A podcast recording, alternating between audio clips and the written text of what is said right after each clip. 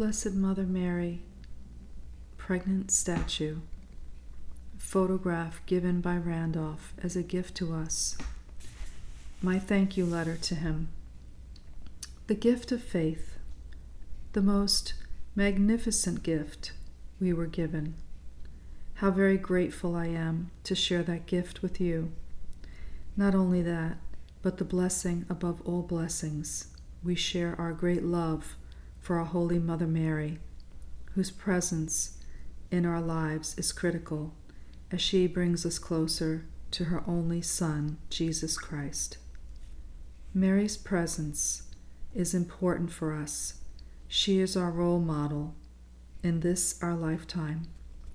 If we pray to her, she will intercede and bring us closer to Jesus, and we become holy. He will we will experience the love of God through his holy mother. We will be shown great things and receive special graces from God himself. Today, at a confirmation study class, you spoke of time you had wanted to return and build up your faith. I, like you, walked away from the age 14 to 27. It was so obvious yet so subtle that now I can look back and see how Satan took me away from Jesus, but with my own permission. By the time I sinned, one sin led to another, and I was on my way off the beaten path and led astray.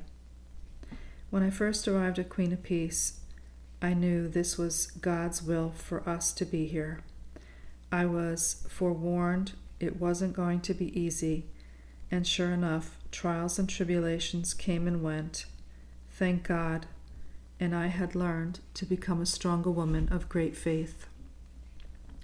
I was being taught by Jesus how to balance imperfection with my goals in my faith walk with Jesus. I was used to dealings without distraction, and boy, was I in for a rude awakening. But I knew I had to totally surrender to Christ, my all, in order to arrive with Jesus fully at my doorstep.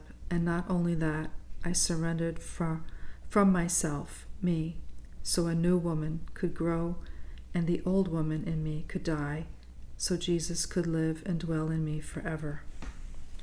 The second greatest gift is the gift of choice and choosing properly what we believe God is inviting us to do. I was invited to Queen of Peace Catholic Church to serve God within the Third Order as a lector and daily communicant. However, God saw fit, I was to do exactly what He had asked. So here I am at Queen of Peace, three months shy of our second year as parishioners, and we love it here my husband of 20 plus years, and I jumped right into our role in serving Christ and His church, especially our youth, prior to them receiving their sacrament of confirmation. It has been just awesome for us both to take part in this journey with Jesus, and now in a very powerful way with Mary, our blessed and holy Mother of God who has become more alive in my senses than ever before. Thank you for the gift of loving our Lord, loving our faith, and bringing Mary to the forefront where she belongs. In closing, I would like to share an excerpt on our Blessed Mother, sent to me this week by the Living Rosary in Texas through St. Philomena, most fitting for Respect Life, Roe versus Wade. Mary, please teach us how to glorify and honor the precious blood of Jesus. You gave everything a mother gives to her child. Human life, body, and blood flow through your veins. Mary, you owe all your holiness and privileges to the divine blood of your Son. You are more closely united to your Son's blood than anyone else. Mary, all your splendors of beauty, all the glories of grace, all the honor of motherhood come from the divine blood. For others, the precious blood was shed to take away sin, but for Mary it preserved her from the least contagion of sin.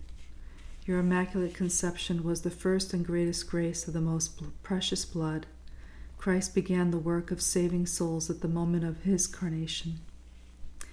When the destroyer sees the threshold of a human heart marked with Christ's precious blood, he must pass by it.